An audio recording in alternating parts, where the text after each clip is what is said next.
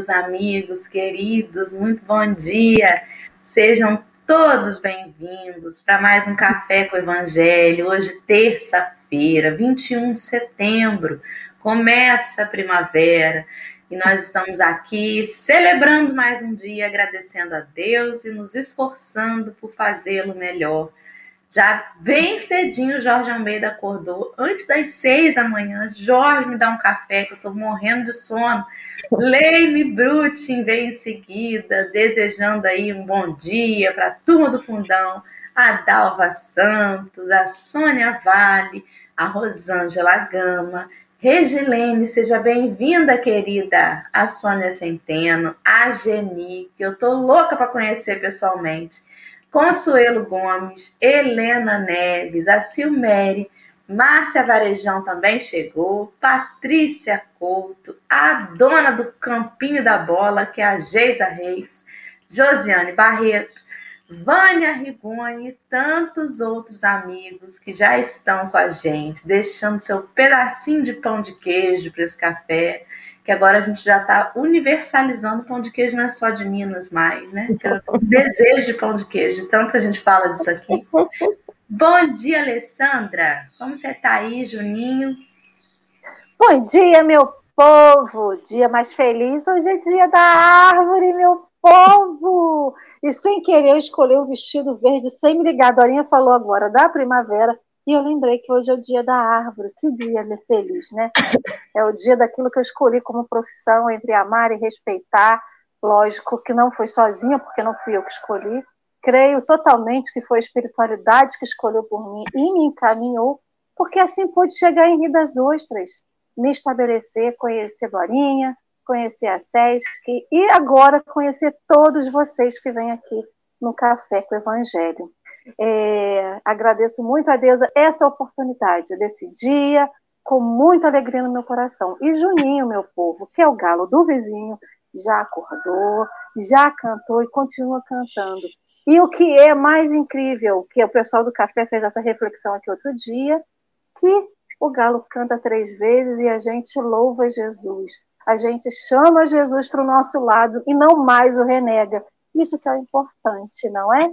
E diretamente lá das Minas Gerais, da cidade de Viçosa, que tem a universidade, não a mais linda do mundo, que a mais linda é a Rural do Rio, brincadeiras à parte, temos a nossa querida Olga estreando no Café com o Evangelho. Seja muito bem-vinda, Olga. Que você se sinta em casa, à vontade, o cafezinho é nosso. Se apresente para a turma do Fundão, para esse chat, querido amado. Quem é a Olga? Como que ela é? Como que é o trabalho dela no movimento espírita. Fale um pouquinho para nós.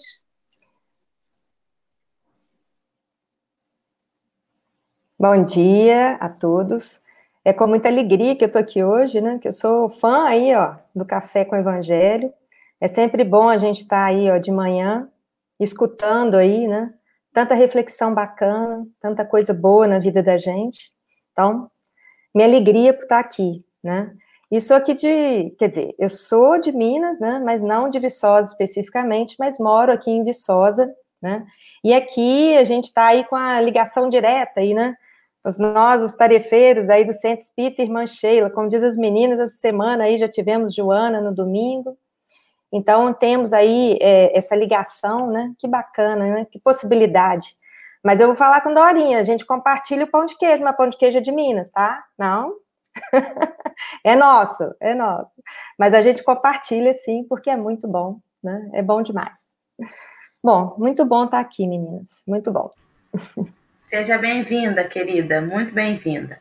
Já colocamos aí nas redes sociais onde o café é transmitido o link para que todos tenham acesso ao texto que nós vamos ler hoje, ainda fazendo menção ao capítulo 11, versículo 28, do Evangelho de Mateus, mas antes vamos fazer a nossa prece inicial. Ale, meu amor, você pode fazer para nós?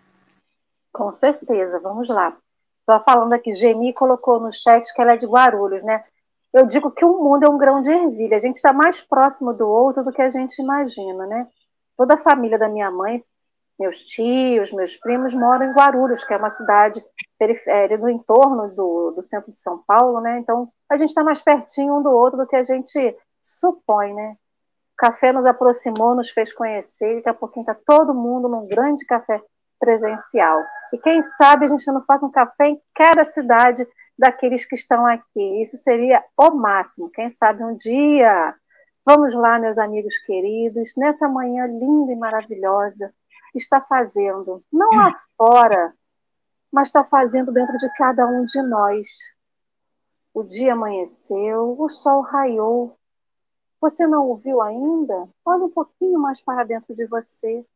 O sol raiou dentro da nossa mente, dentro da nossa vida, no nosso olhar. Ele raiou e trouxe com ele aquele quente que ele nos aquece o corpo, nos aquece a alma, como aquele grande astro que sabemos onde reúne-se os espíritos crísticos, que aquela energia maravilhosa possa chegar até, até nós, a nossa família, o nosso lar. É com essa energia, Mestre Jesus, que vem de ti, de tantos espíritos crísticos e queremos iniciar a nossa manhã, iniciar o nosso dia, para que isso não nos sustente, mas nutra o nosso corpo físico e a nossa alma, para que mais um dia seja cumprido. Mestre Jesus, queridos amigos espirituais, não sabemos aí fora como está o coração das pessoas, a vida das pessoas, mas podemos dizer para cada uma delas, para nós, que tudo vai passar. A dor irá passar e chegará a saúde, a alegria, a sua fé que está esmorecida será fortalecida. E por que acreditamos nisso, Mestre? Porque acreditamos em Ti e sabemos que Tu chegará para todos. É Tu que vai lá em cada alma, em cada coração, com seu abraço fraterno, nos proteger e nos encorajar. E agora, nesse momento, onde daqui já te sinto, Mestre, me abraçando, espero que esteja ao lado de todos e assim está que possamos iniciar essa manhã, esse café, com uma alegria e sempre, cada vez mais, não mais te renegando, mas, mas sim, fazendo com que a nossa vida acompanhe a sua, os seus exemplos, e que com os nossos exemplos a gente possa te mostrar a todos que estão ao nosso redor. Seja bem-vindo, Jesus, a mais um Café com o Evangelho e que essa espiritualidade amiga nos abençoe e nos proteja, hoje, agora e sempre. Que assim seja. E assim será, com a graça de Deus. A graça de Deus. Então vamos lá, meus amigos queridos, vamos começar a nossa manhã em busca do Cristo, né? Como está lá o nome do texto que leremos hoje, do livro Marcas do Caminho, da editora Ideal. Olga, querida, pode iniciar para nós, por gentileza, a leitura. Em busca do Cristo. Vinde a mim todos os cansados e sobrecarregados, que eu vos darei descanso. É Mateus, versículo 11, oh, desculpa, capítulo 11, versículo 28. Sofres, não te esqueças do vinde a mim do Divino Mestre e procura com ele o manancial da consolação. Entretanto, não ouvides que o Senhor espera não tragas o fardo escabroso das torturas morais pelos caprichos desatendidos, na incapacidade de praticar o mal, de vez que em muitas ocasiões a nossa dor é simples aflição, da nossa própria ignorância e nossa própria rebeldia frente à lei. Tem sede? Busca no, no Cristo a fonte das águas vivas, na certeza, porém, de que a corrente cristalina apagar-te-á a volúpia de conforto e o anseio indébito do ouro e dominação. Tens fome? Procura no benfeitor celeste o pão que desceu do céu. Entretanto, roga-lhe, antes de tudo, te sacia a fome desvairada de prazeres e aquisições, inúteis para que não te falte o ingresso ao banquete da luz que o Evangelho te pode propiciar. Sentes enfermo? Procura em Jesus o divino médico. Contudo, pede-lhe atentamente te conceda remédio contra as tuas próprias inclinações e desordens e excessos, porquanto de ti mesmo procedem as vibrações enfermiças que te constrangem ao desequilíbrio orgânico. Há muita dor que é simplesmente inconformação e desrespeito aos estatutos divinos que nos governam. Há muita sede que é mera ambição desregrada, atormentando a alma e arrastando-a para o resvaladouro das trevas. Há muita fome que não é senão exigência descabida de espírito invigilante. Há muita moléstia que expressa tão somente intemperança mental e hábitos viciosos que é necessário extirpar. Vinde a mim, disse-nos o amigo eterno. Saibamos, pois, realizar a retirada de nós mesmos e, desse modo, colocar-nos ao encontro do nosso divino Mestre e Senhor. Texto maravilhoso de Emmanuel, como sempre, né? E Emmanuel, ele tem uma, uma, uma estrutura nos, no, nas mensagens, né? E como diz Dora, né, mais uma vez, esse versículo do Evangelho, riquíssimo, né, em, em várias reflexões, né, mas Emmanuel, ele tem uma estruturação nas mensagens dele, que inicialmente ele contextualiza o problema e depois ele nos dá aí, não uma receita, mas ele reflete sobre a nossa atitude perante aquele problema, né. Então, vamos começar aqui um pouquinho por essa contextualização, né? Tem, sofres, né? Tem sede, tem fome. Aí, aí, me lembra aquele, aquela música dos Titãs, né? Que era é, um texto do Arnaldo Antunes que fala: você tem fome de quê? Você tem sede de quê, né? Então ele, ele nos conclama a pensar qual que é a nossa fome, o nosso sofrimento, por quê, né? Vamos, vamos pensar, em princípio, dentro de nós mesmos, de onde está vindo né? É, essa, essa nosso, nosso sofrimento, essa nossa sede, essa fome, essa doença, vamos pensar nisso, né? Então, logo na primeira estrofe, né, que ele fala do sofrimento, ele coloca aqui uma coisa que me chamou muita atenção, né? É, que o Senhor não lhe, espera que não lhe traga o fardo escabroso das torturas morais. Nossa, isso aí traz a gente assim para um, um momento em que a gente pensa assim que essa tortura, a dor do outro, a gente não tem condição de mensurar a dor do outro. Isso é verdade, né? Mas quanto dessa dor é uma sobrecarga, e eu estou usando as palavras de Dorinha outro dia, no, num outro café que ela usou, e ela colocou muito bem essa questão da sobrecarga, né? Quando Cristo nos fala que eu vos aliviarei, né? Aliviar de quê? Né? Desse sofrimento. Mas sofrimento, quem te colocou esse sofrimento? Muitas vezes somos nós mesmos colocamos essa sobrecarga na nossa vida, né? Então, é, é além do necessário, né? E isso nos traz um sofrimento atroz, atroz, né? E, e realmente, aí vem aí, ó, o resto, né?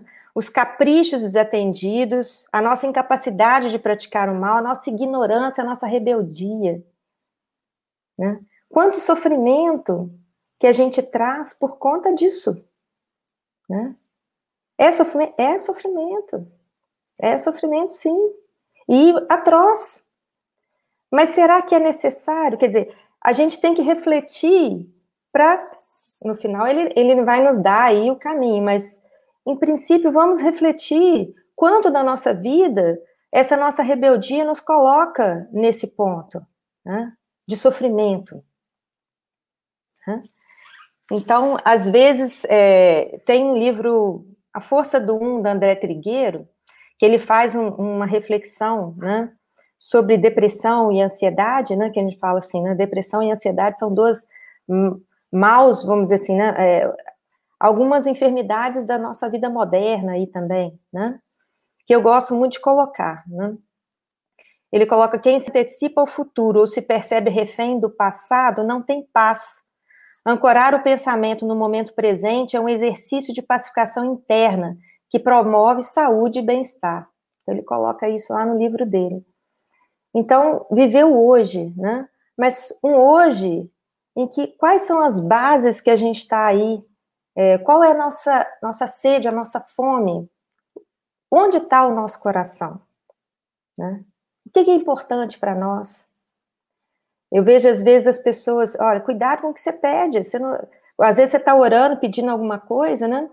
A gente tem que tomar cuidado com o que a gente pede, porque às vezes a gente está pedindo uma coisa que é um que vai nos gerar aí grandes problemas. A gente não tem noção.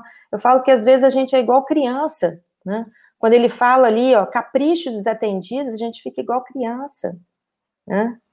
É, lá embaixo, quando ele fala anseio em débito de ouro e dominação, né? Na sede, quando ele já está falando da sede, né? Que anseio é esse desse, desse conforto exacerbado? Olha, conforto é bom? Claro que sim, né? Não estou aqui falando que a gente tem que ir também, mas a gente tem que ir acima, além disso. Né?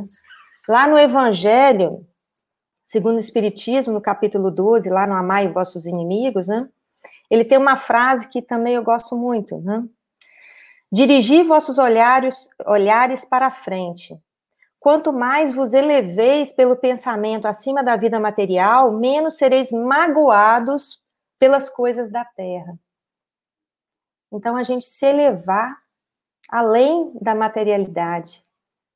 Olha, é bom, tá, é bom, né, ter conforto e tudo, mas seria bom que todos tivéssemos confortos, né? Todos tivéssemos oportunidades, e a gente sabe que a vida não, não tá assim.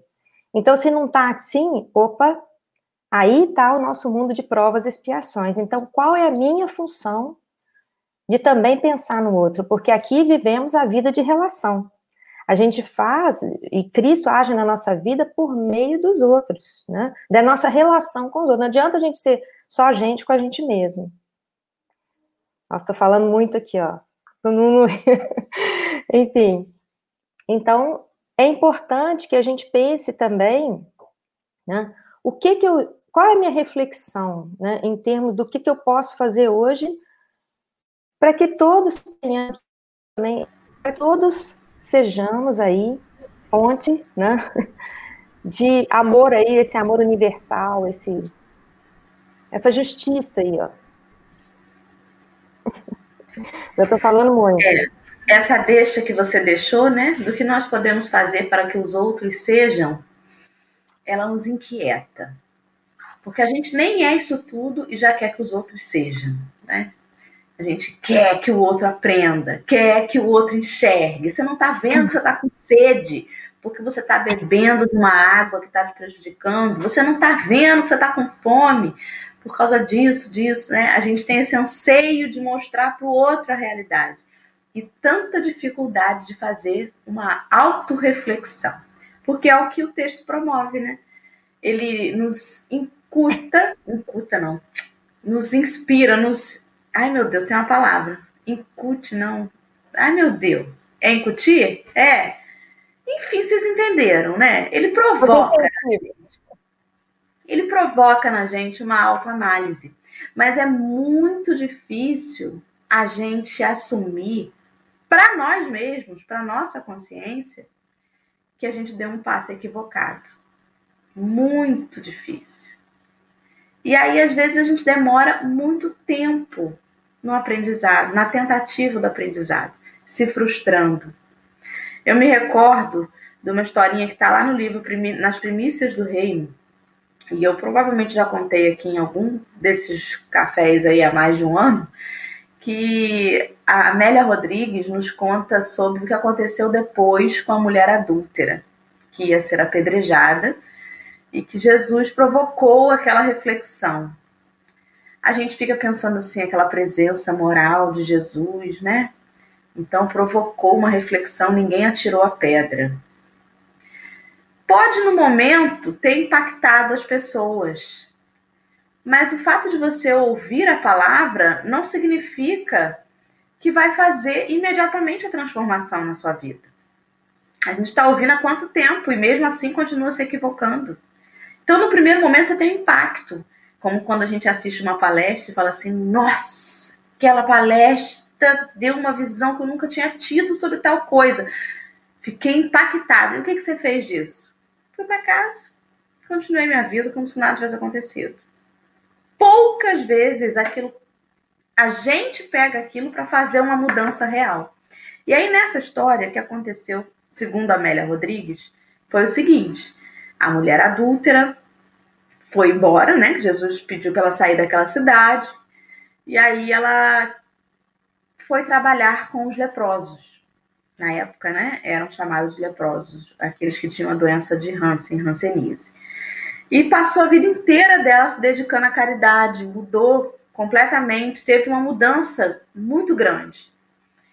Um belo dia, muitos anos depois, ela já bem idosa, estava cuidando dos enfermos e um senhor bem castigado da vida, já deficiente visual, já não enxergava mais, estava ali recebendo os cuidados dela. E questionou a ela, mas você faz isso a troco de quê? Para que, que você dedicou sua vida a cuidar da gente? Você nem conhece essas pessoas. E aí ela falou assim: Eu tive um encontro com Jesus que mudou a minha vida. E aí ele falou assim: Jesus, aquele nazareno, eu também tive encontro com ele. Conheci também. Mas na ocasião, ele defendeu a minha esposa adúltera e não me deixou fazer justiça. Aquele danado. Tive encontro com ele também. Olha como que o mesmo encontro, a mesma situação, para um teve a sensação da injustiça. Afinal de contas, ela me traiu, merecia ser apedrejada. E para o outro, teve a sensação da misericórdia. Apesar dos meus erros, eu tive ali a oportunidade de me modificar. Eu percebi que até ali eu tinha fome e sede de algo que matéria alguma ia ser capaz de saciar. E agora eu posso até ter fome ou sede de matéria, mas não mais do elemento espiritual, que é o que me faz seguir. Olha que diferença. E aí eu fico me questionando, eu olho para um texto desse e penso em uma pessoa, penso na outra e falo, tá vendo? Se a outra tivesse capacidade de olhar para esse texto, enxergar que o que ela está passando é da escolha dela, se aquele lá pudesse olhar para esse texto e perceber que a fome que ele está sentindo agora, não é essa fome material, né? Mas esse anseio de eu quero isso, agora eu quero aquilo. E aí eu preciso olhar para esse texto e entender o que ele diz para mim. Porque a gente sempre acha que a palestra serve para o vizinho, que o passe ia ser ótimo para o nosso irmão, que tem uma fluidoterapia, um tratamento maravilhoso para minha avó, mas a gente nunca acha que a gente está necessitado daquilo ali. E isso ficou na minha cabeça enquanto a Olga falava e quando ela terminou falando assim, o que, que a gente tem que fazer para levar essa luz para os outros? Eu pensei, meu Deus, eu não tenho nem para mim. é sobre isso. Vamos pegar a luz lá da, da concessionária, né? Aqueles holofotes, vamos botar. Quem sabe a gente não pega um cadinho da luz, já que é para iluminar o outro, a gente também se ilumina, né? Mas brincando, né? Essa, é, é, o que me chamou a atenção nesse texto foi justamente as perguntas, né? Eu sofro, eu tenho sede, eu tenho fome, é justamente isso que a, que a Olga falou. E quando ele fala do sofrer, eu também lembrei a música lá do, do Titãs, eu fiquei imaginando quantas vezes a gente está no meio de um, do lado do, do bebedouro. Bebe, bebe água e a sede não mata. Pelo menos eu sou assim. Se eu beber água gelada, não mata a minha sede. Eu tenho que beber água em temperatura ambiente, aquela sede do corpo físico. Quantas vezes eu me alimento do corpo físico e parece que tem um buraco dentro de mim e que eu não consigo saciar aquilo? E aí eu estava pensando, né? Quantas vezes a gente desenvolve compulsão por alguma coisa porque a gente não é saciado fisicamente? Então, essa questão da fuga que a gente tem da comida, da bebida e não é da água, até o sofrimento acaba sendo uma fuga, né? Que aí vem os processos depressivos, a questão da enfermidade que descamba para a hipocondria. Então, a gente foge, a gente tenta fugir de tudo e acaba nunca querendo enfrentar o que a gente tem diante da gente. É, quando Jesus, quando Emmanuel fala aqui, né, da corrente cristalina que apaga a volúpia de conforto e anseio débito. Sempre, sempre a água vai se sobrepor ao fogo, sempre. Mas não é aquela água parada. Quando se vai fazer um combate a incêndio, aí nas matas, a gente vê, né? O pessoal vai lá pegar água do mar, água de uma represa. Mas por mais que uma represa esteja ali paradinha, lógico, se for uma represa no nosso quintal, não, né? Um laguinho no nosso quintal, a água vai estar ali represada. Mas o que, que a gente faz? A gente geralmente bota uma fonte, alguma coisa que faz a água, uma água cair na outra. E aquilo ali é para quê? É para oxigenar a água, é para trazer oxigênio, para que ela não fique apodrecida. Então, essa água que a gente busca, né, que a gente tem anseio, é uma água limpa. É uma água que vai dar a saciedade do corpo físico, mas ela tem que estar oxigenada. E aqui no café mesmo já foi falado essa questão das águas paradas e das águas correntes, né? Porque água parada, água parada não move moinho. Água parada cria lodo, cria lama, é uma água morta. Então a gente também não precisa de uma água qualquer. A gente precisa de uma água que seja viva, que nutra a gente. Então, é, lógico que é impossível não lembrar da mulher samaritana do lado do poço, em que Jesus chega e ele pede beber e diz para ela, né, que a água que ele der para ela vai saciá-la. E aí eu fico perguntando, se estamos nesse processo, porque estamos, infelizmente, se não estamos agora, já passamos por esses processos de fuga, ou esses processos de fuga, eles são, eles vão e voltam, né? Eles são, acabam sendo ioiô na nossa vida, porque tem dia que realmente não dá. E se a gente está nesse processo de fuga, quando é que a gente vai parar de fugir? Quando é que a gente vai parar de fugir e tentar entender de que, que eu tenho fome? Qual que é o meu medo com o sofrimento? Qual é o meu medo na, na doença? Qual é o meu medo na fome? E qual é o meu medo na sede? Não estou falando da fome física, porque isso aí realmente corrói. E aí, quantas vezes eu paro e me pergunto e falo assim: que buraco é esse que tem dentro de mim e que não me preenche? E que eu não sou preenchida? E a gente vai sentindo esses buracos na alma. Porque justamente são as fugas, os processos de fuga que a gente enfrenta durante a vida e que a gente não quer enfrentar hoje. Eu não tenho mais. Chegou um momento da nossa vida que a gente não tem mais como ajudar o outro se a gente não se ajuda. Como Dorinha falou, como que eu posso levar a luz para o outro se eu não posso, se eu não consigo me iluminar? E a gente não está falando de iluminar com holofote, não. É com palito de fósforo. É com a chama de uma vela. É com qualquer coisa que traga a luz. Então a gente continua querendo se afastar e não trazer. O medo de enfrentar é enorme.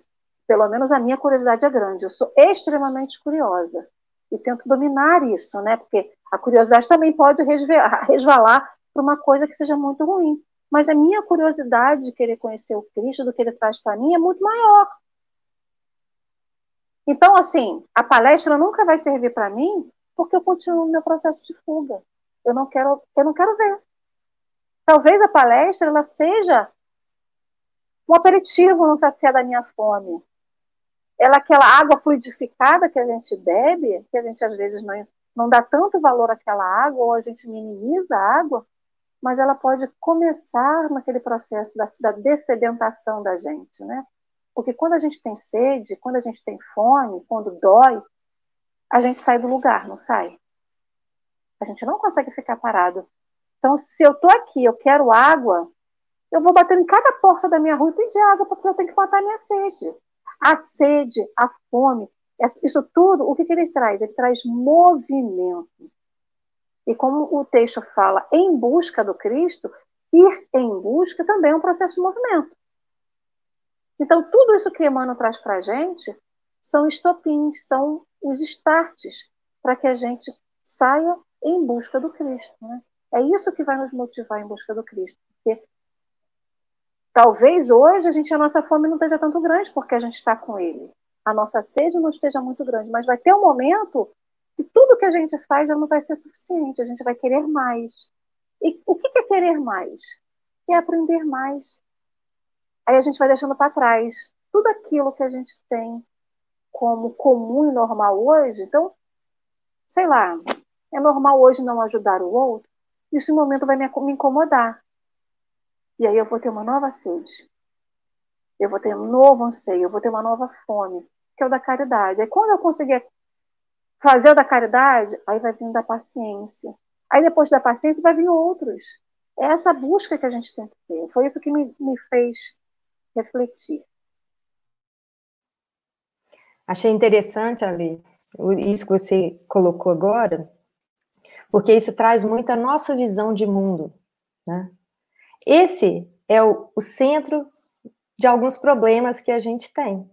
A gente tem uma visão de mundo que é aprisionada nos nossos preconceitos, nos nossos rótulos culturais, não é isso? A gente fala se a gente quer felicidade, a gente quer, mas a gente traz, né, da nossa família, da, da nossa cultura, né, vários elementos que nos aprisionam em alguma visão de mundo, né?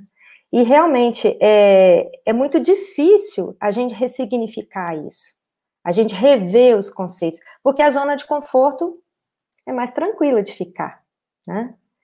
Agora, eu gosto muito daquele, do mito lá da caverna do, do Platão, para mostrar a gente o que, que é isso, né? É, a historinha está lá no livro A República de, de Platão, né? E ele coloca lá no mito da caverna, que é um mito aí muito falado, a gente é, ouve muito, né, filosoficamente colocar, que tinham uns prisioneiros dentro de uma caverna que ficavam presos olhando para a parede. E na parede vinha a sombra de uma fogueira, né, tinha uma fogueira atrás deles, né, e as pessoas que passavam carregando as coisas é, colocavam na parede daquela, né, que eles ficavam voltados para ela, aquelas sombras. Então, para eles, aquelas sombras que passavam ali era o mundo real. Né? E quando alguém consegue, né, um deles conseguiu se soltar né, daquele, daquela prisão, ir lá fora da caverna e viu que o mundo era completamente diferente. Ele viu a luz que no início cegou ele, nossa, né, viu as coisas diferentes, então ele conseguiu enxergar o mundo de uma forma completamente diferente. Aí ele fala assim: nossa, mas o pessoal lá da caverna tem que saber disso, né? A vida ali, ó, não é isso que ele estava achando, aquilo ali está tudo errado. Então ele volta para a caverna e começa a falar para os colegas lá prisioneiros, gente, a coisa não é assim não, né? É nada disso. E o que que eles fazem? O que que eles fazem? Eles ficam com medo, acharam que ele ficou louco. Olha, esse cara tá maluco, né? É, e ele vai começar a afetar todo mundo, vai ficar todo mundo doido aqui dentro. Então vou matar ele. Mataram ele. Olha que final trágico, né? Eles falam até que, que esse mito né, foi uma conversa de Sócrates lá, porque Platão era, era discípulo, vamos dizer assim, né, era seguidor de Sócrates e tal. Então, esse, esse, essa ideia, ela traz toda a filosofia do nosso mundo, né? Em que a gente acha que a nossa visão de mundo é a verdadeira, a sombra é a verdade. Mas essa sombra, né, nós estamos ali aprisionados nos nossos preconceitos, né? Na nossa visão de mundo que é pequenininha, é muito parcial, né? E o que que acontece quando vem aquelas pessoas de fora e falam pra gente que o mundo não é assim, que as coisas não são desse jeito? A gente mata, né? Sócrates lá não teve que beber veneno? E eles falam até que essa história muito vem em função disso, né? Essa, essa morte no final. Jesus, o que aconteceu com Jesus? Morreu. Então, assim, é muito difícil, às vezes, para a pessoa aceitar. Se, se, é, mais, é mais fácil continuar com aquela visão de mundo limitada do que se libertar. Então, o processo é um processo que demanda tempo, né? E é claro que esse mito, ele traz é, a ideia do senso crítico. E eu relaciono esse mito com a doutrina espírita, porque a doutrina espírita ela não é baseada na razão.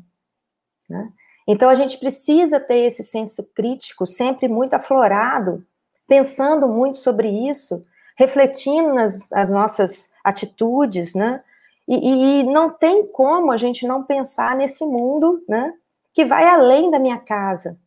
Ah, mas tá bom para mim? Olha, o resto é problema lá de outras pessoas, não é problema meu. Não, é problema de todo mundo, né? Fácil é, não é. Estamos nesse processo há quantos milhares de anos aí, ó. Mas estamos num período, como diz Joana no domingo, né? Quem assistiu viu, né? Fala assim, ó, o senhorito tá pedindo a casa aí, ó. Não é? Nós temos que começar a repensar, não adianta ficar nessa visão limitada. E, e, se a gente vê historicamente, a gente percebe como também a nossa sociedade evoluiu, né? como as coisas vieram evoluindo. Se a gente falar que 100 anos atrás, aí, ó, mais de 150 anos atrás, mulheres nem votavam, hoje em dia já votam. Então, assim, a nossa sociedade também evolui. Então, isso tudo faz parte de um processo em que a gente vai se libertando, né? E fora esse processo, em termos de sociedade, a gente tem um processo interno também de libertação, né? Eu acho que o caminho da nossa evolução está muito ligado à nossa libertação e à nossa ressignificação dessa nossa visão de mundo. Paulo já falava, né, em renovai-vos pelo espírito do vosso sentir, né?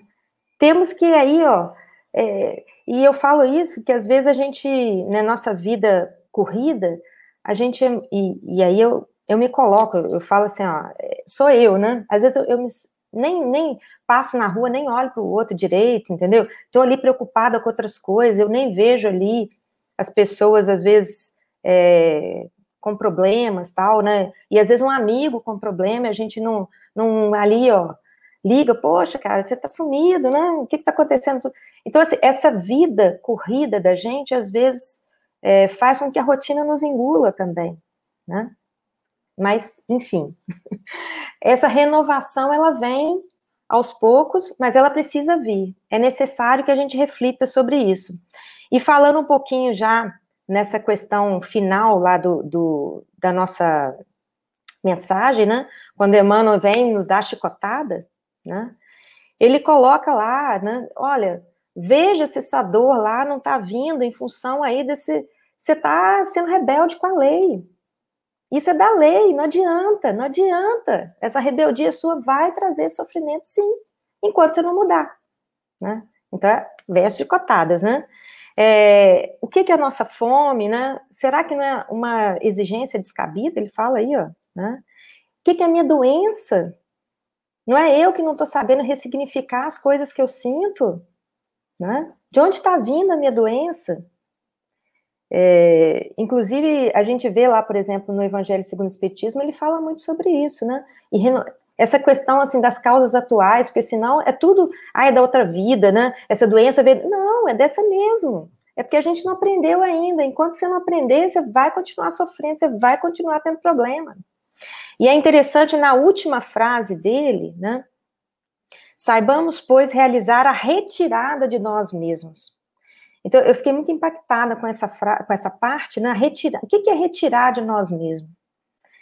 É, como a gente precisa que mudar a nossa visão de mundo, ressignificar, enquanto a gente estiver olhando o mundo como nós mesmos, né, com os nossos pensamentos, a gente não consegue mudar isso. A gente só consegue mudar quando a gente sai do lugar nosso e tenta enxergar pelo do outro.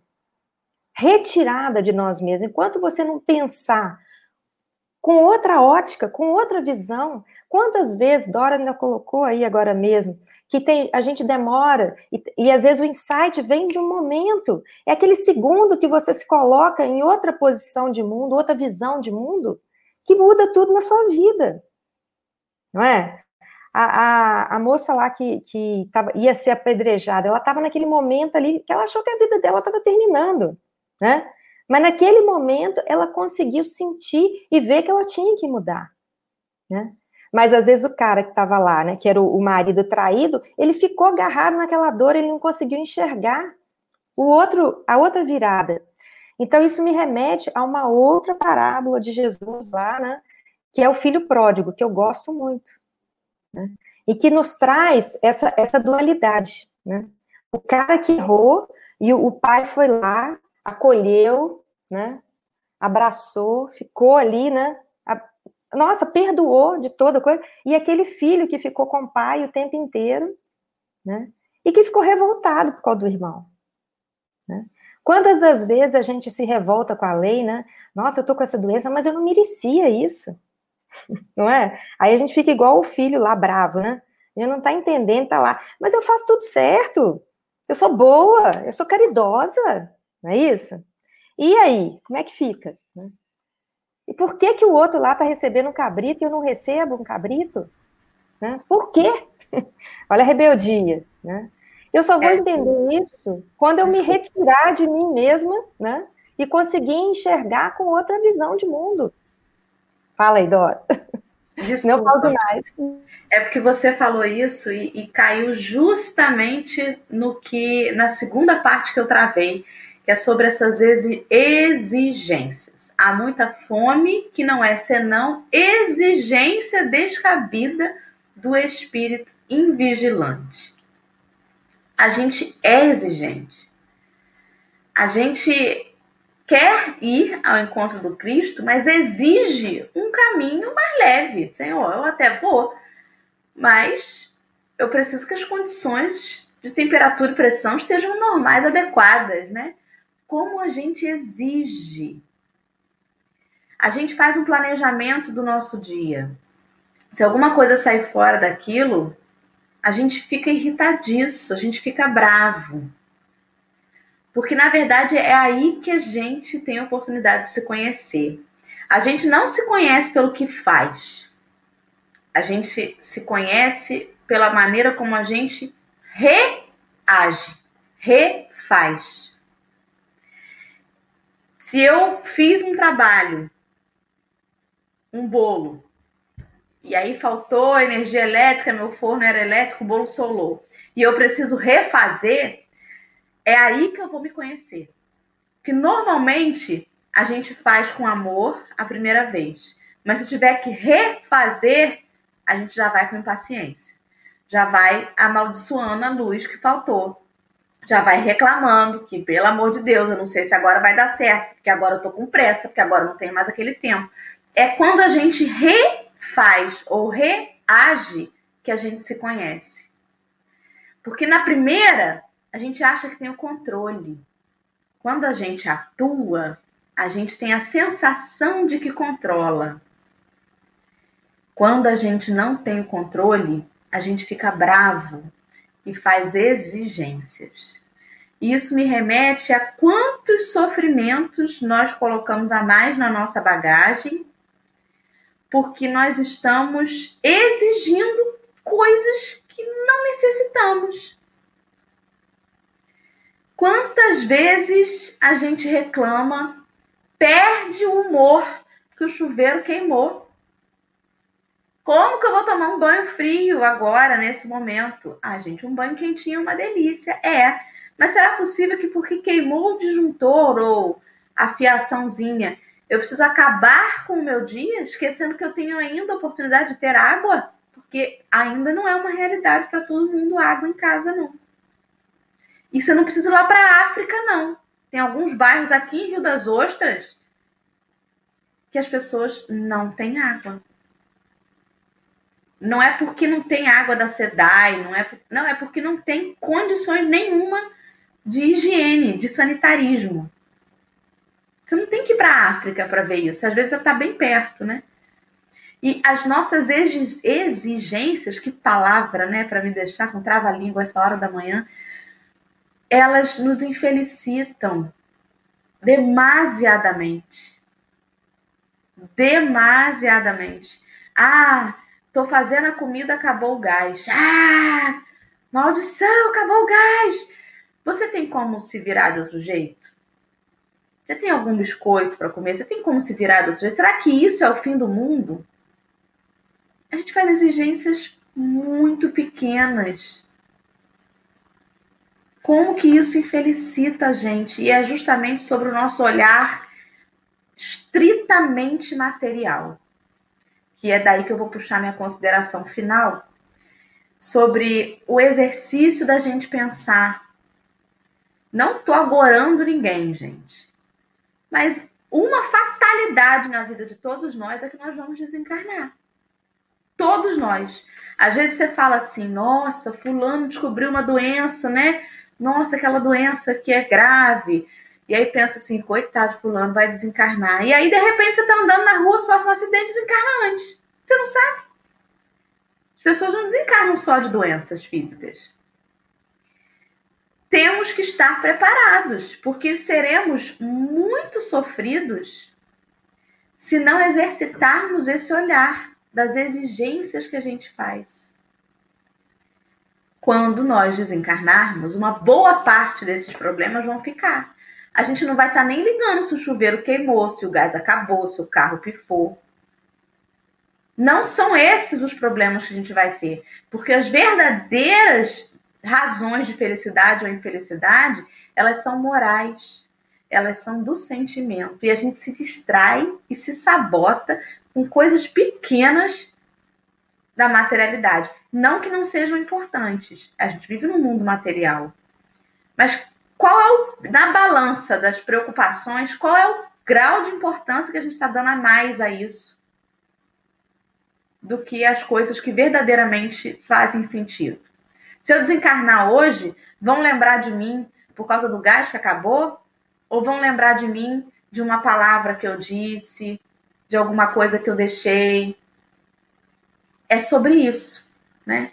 O grande exercício. A sua sede, o que te move, vai continuar te movendo sem a roupagem da carne? O que te move hoje? É o dinheiro? É a posse?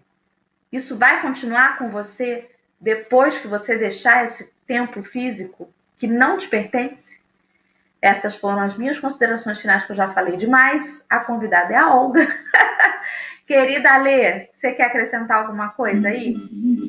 Eu fiquei pensando aqui, quando ele fala da dor, que é simplesmente inconformação e desrespeito aos estatutos divinos. Ou seja, a gente aprende na doutrina espírita que todos nós temos dentro de nós inscritos as leis divinas, as leis de Deus.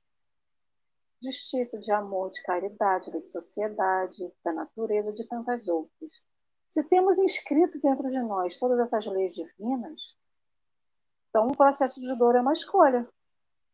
Você está dizendo aqui que é inconformação desrespeito, isso está dentro de mim, eu estou desrespeitando a mim mesma. Eu não sou Deus, mas eu sou uma parte pequena, mas sou uma parte desse processo todo. Eu estou contida na lei de ação e reação, eu estou contida em cada uma dessa legislação, porque eu faço parte desse universo. Então, se a dor é inconformação e desrespeito, eu, também, eu mesma estou me desrespeitando, e assim desrespeito a Deus. Então, é um processo de escolha. É que mostra que é um processo de escolha. Aí quando ele fala assim, há muita, há, há, muita, há, há muita sede, que é mera ambição desregrada, ou seja, queremos coisas que não são nossas. A ambição faz a gente querer algo que ainda não precisamos ter, ou não podemos ter, ou ainda que não mereçamos ter. Então eu ambiciono algo que eu não tenho, mas eu, valorizo, eu não valorizo algo que eu tenho. Eu almejo algo que não está ao meu alcance mas não reconheço aquilo que eu posso ter. E isso gera atormentação e trevas. De novo, é um processo de escolha. Então, eu busco a dor, eu busco a sede. A fome, eu fiquei aqui pensando nessa questão da fome, porque a gente. E aí, você estava falando sobre a sobrecarga lá no início, Dorinha, e a Olga também. Então, o processo da sobrecarga é um processo de escolha também. Por quê? Porque a sobrecarga vem justamente das exigências descabidas que temos. Não temos. A gente pensa, o que eu tenho não é suficiente, quero um pouco mais. E por que, que eu quero mais? Para mostrar para alguém que eu quero mais? Ou para dizer para mim mesmo, você, você é capaz, vai lá e pega isso. Só que ainda não está no tempo de eu lidar com aquela exigência. O meu ombro não está forte ainda. Eu não sou Atlas, eu não vou carregar o mundo nas costas. Então, de novo, passa o processo de escolha. Ou seja, eu persigo a fome, eu persigo a sede, eu persigo a dor. E essa questão da moléstia é muito engraçado, porque eu não estou falando de hipocondria, né? O corpo No corpo reflete aquela dor que vem da alma. Então, existem processos de moléstia que eu persigo quando eu não entendo, por exemplo, essa questão da dor, de ir contra as leis divinas, me traz doença no corpo físico. Porque a gente fica tão obcecado por algo que não é nosso que isso vai se refletir na gente. As dores de cabeças constantes, as dores no ombro, na coluna que são constantes e que ninguém explica. Então vamos sedimentando no nosso corpo físico as dores que são físicas, mas na verdade são dores da alma, de não compreensão, de não entender, na verdade é de não aceitar. Acho que não é nem de compreensão, é não aceitar que aquilo que eu ambiciono não é para mim ainda. De que aquilo que eu quero ainda não chegou o momento, mas eu vou lá e forço a barra. Eu tento colocar o meu pezinho grande num sapatinho muito pequeno. E a gente tenta forçar. E é justamente o que a Dorinha falou. Eu fico que nem o filho pródigo, batendo o pé. O filho pródigo não, o filho, né, que ficou. Eu fico que nem aquele filho, batendo o pé e querendo tudo que é para mim. Mas o que, que eu fiz para merecer? Eu realmente fiz o que a lei divina disse para eu fazer? Eu agi de acordo com, com, com os preceitos de Deus? Eu realmente fiquei contente pelo que eu tenho, sem ficar almejando no futuro? Eu não tenho que deixar de ter sonhos. Sonhos é diferente de ambição. Sonho, eu tento plasmar aquilo que eu quero. A ambição é quando eu quero algo que não é meu. Eu, gente, eu sonho viajar ao mundo. Eu não tenho condições de viajar ao mundo. Só que isso não me traz dor. Isso me traz esperança que um dia eu consiga. E se eu não conseguir, eu entro no computador, entro no Google Earth e visito os lugares todos que eu quero conhecer. Vai saciar o meu sonho? Não, mas eu vou continuar tendo esperança. Então é um pouco disso, né? E depois Jesus fala assim, Emmanuel fala assim, né? Que foi a palavra de Jesus, né? A fala de Jesus: Vinde a mim. Isso tudo que você quer, isso tudo que você almeja, mas de uma forma muito negativa, isso não é para você. Contente-se com o que é seu nesse momento. Eu estou aqui para te aliviar, mas você quer ser aliviado? Porque o convite do Cristo, ele fala: Vinde a mim, vós que estou cansados, que eu te aliviarei. Mas fica a pergunta: eu quero ser aliviada? Porque às vezes eu estou indo ao encontro de Cristo, mas eu não quero ser aliviada. Eu quero chegar para ele e falar assim: olha só, eu estou carregando isso tudo e você não vai fazer nada. E você não vai dar para mim o que eu quero. Mas eu estou contigo. Que fechamento é esse? A gente está junto e você não me dá o que eu quero. Mas não é isso que ele está falando. Até o convite de ir até o Cristo, o convite que ele faz, a gente quer deturpar. A gente quer chegar lá com uma moedinha de troca e falar: olha só, fiz tudo isso, eu estou cansada, dá um alívio aí, me dá aquilo que eu te pedi. E não é assim. Então, acho que a gente tem que começar a colocar o pé no chão de verdade, entendendo o que a doutrina traz para a gente, essa compreensão compreensão, como o exemplo da Dora, que a Dora falou da morte, a compreensão da dor, a compreensão daquilo tudo que nos dá e não super é, é, botar no superlativo, assim, supervalorizar, né? Botar no, no, no, a gente bota a dor, a gente bota todos esses nossos sentimentos no mais alto do que a nossa fé. A gente bota tudo mais, mais alto, quando na verdade a gente tem que inverter. A nossa fé tem que ser maior do que a dor, do que a sede, do que a dificuldade, do que a fatalidade. Estamos dando pesos diferentes para coisas diferentes. E o que deveria ser maior, ele se diminui. E o que seria, teria que ser diminuído, a gente está colocando para cima. Então, quando a gente, eu pelo menos escuto Emmanuel, vejo o que Emmanuel me bota aqui, é tudo depende de mim. Tudo depende do meu, do meu processo de escolha. Será que eu quero realmente ser aceita e saciada? Será que eu realmente quero matar a minha fome? Será que realmente eu quero não sentir dor? E não sentir dor não é não sentir na carne ou na alma. Mas será que eu quero ter a dor ali como uma mola propulsora? Como eu disse ontem, qualquer pé que a gente leve, qualquer pedala robinho que a gente leve, impulsiona a gente para frente. Se impulsiona, talvez seja aquele o que a gente esteja precisando para sair do, do, do lugar. Então vamos olhar um pouco mais com compreensão para aquilo que nos acontece e tentar entender o que está por trás disso, qual é o recado que a espiritualidade nos traz, qual é o recado que Jesus nos traz. Porque para tudo na vida tem uma explicação, para tudo tem um recado. Amoroso. Muito bem. Olga, querida, uma alegria começar nossa manhã com você, na sua estreia aqui no café. Aos amigos do chat, vou pedir a você então para fazer suas considerações finais desse café de hoje, né? Porque as considerações, como disse Marcelo ontem, não terminam nunca. E o nosso encerramento, por favor, querido. É, eu, eu, gostaria de falar um pouquinho também sobre essa questão, estamos passando aí o setembro amarelo, né? E é muito importante para a gente pensar assim, acolher a dor do outro também, né?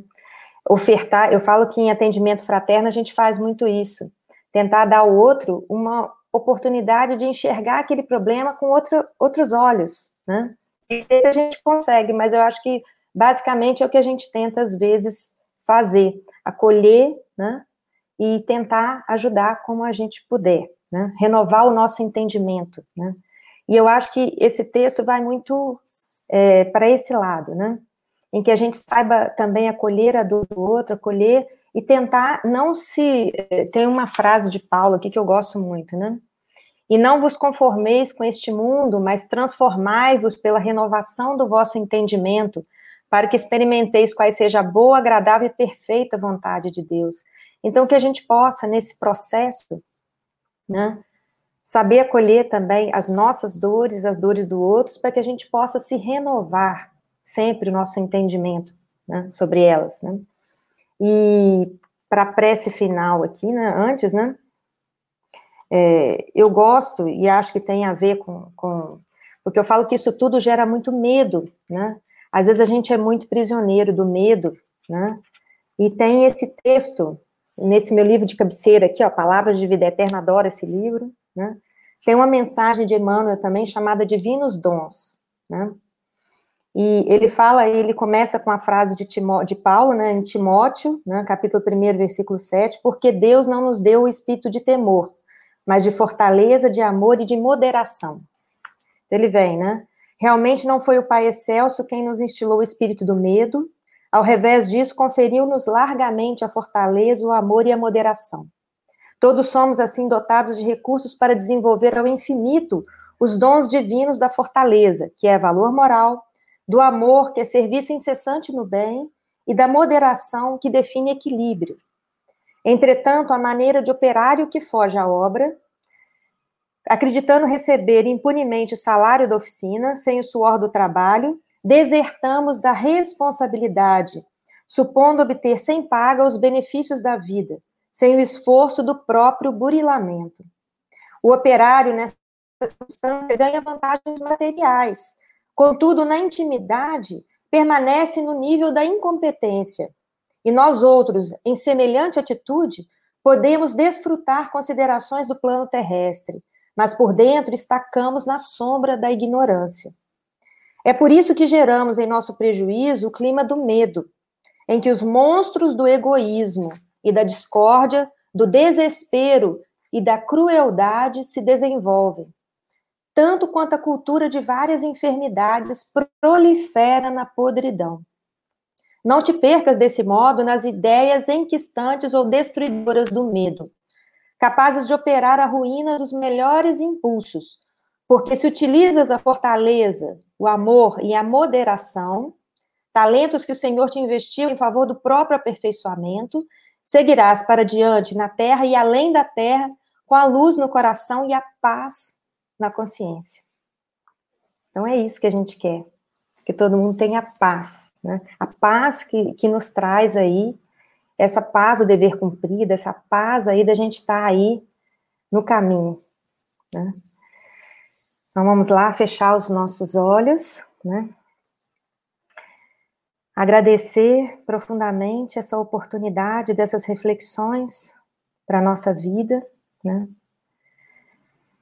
Pedir que Jesus, nosso governador, nosso amigo, nosso irmão, né? nos envolva em teu amor, em teu carinho. E te pedimos, Senhor, que, especialmente para aqueles que nesse momento passam por um sofrimento muito grande, que eles sejam acolhidos, que eles sejam amparados, que eles sejam ajudados. Que todos nós possamos nos ajudar mutuamente e renovar o nosso entendimento acerca da vida. Que tua luz esteja conosco por esta semana, né? abençoando as nossas casas, abençoando as nossas vidas. Que a tua paz esteja conosco hoje e sempre. Que assim seja. E assim vai ser, com a graça de Deus. Obrigada, queridos amigos, por essa manhã. Vamos juntos, sempre, de mãos dadas, sem se perder, que o caminho é longo, mas com Cristo é possível ser alegre e mais leve. Até amanhã, então, bem cedinho, sete horas, que amanhã tem mais café.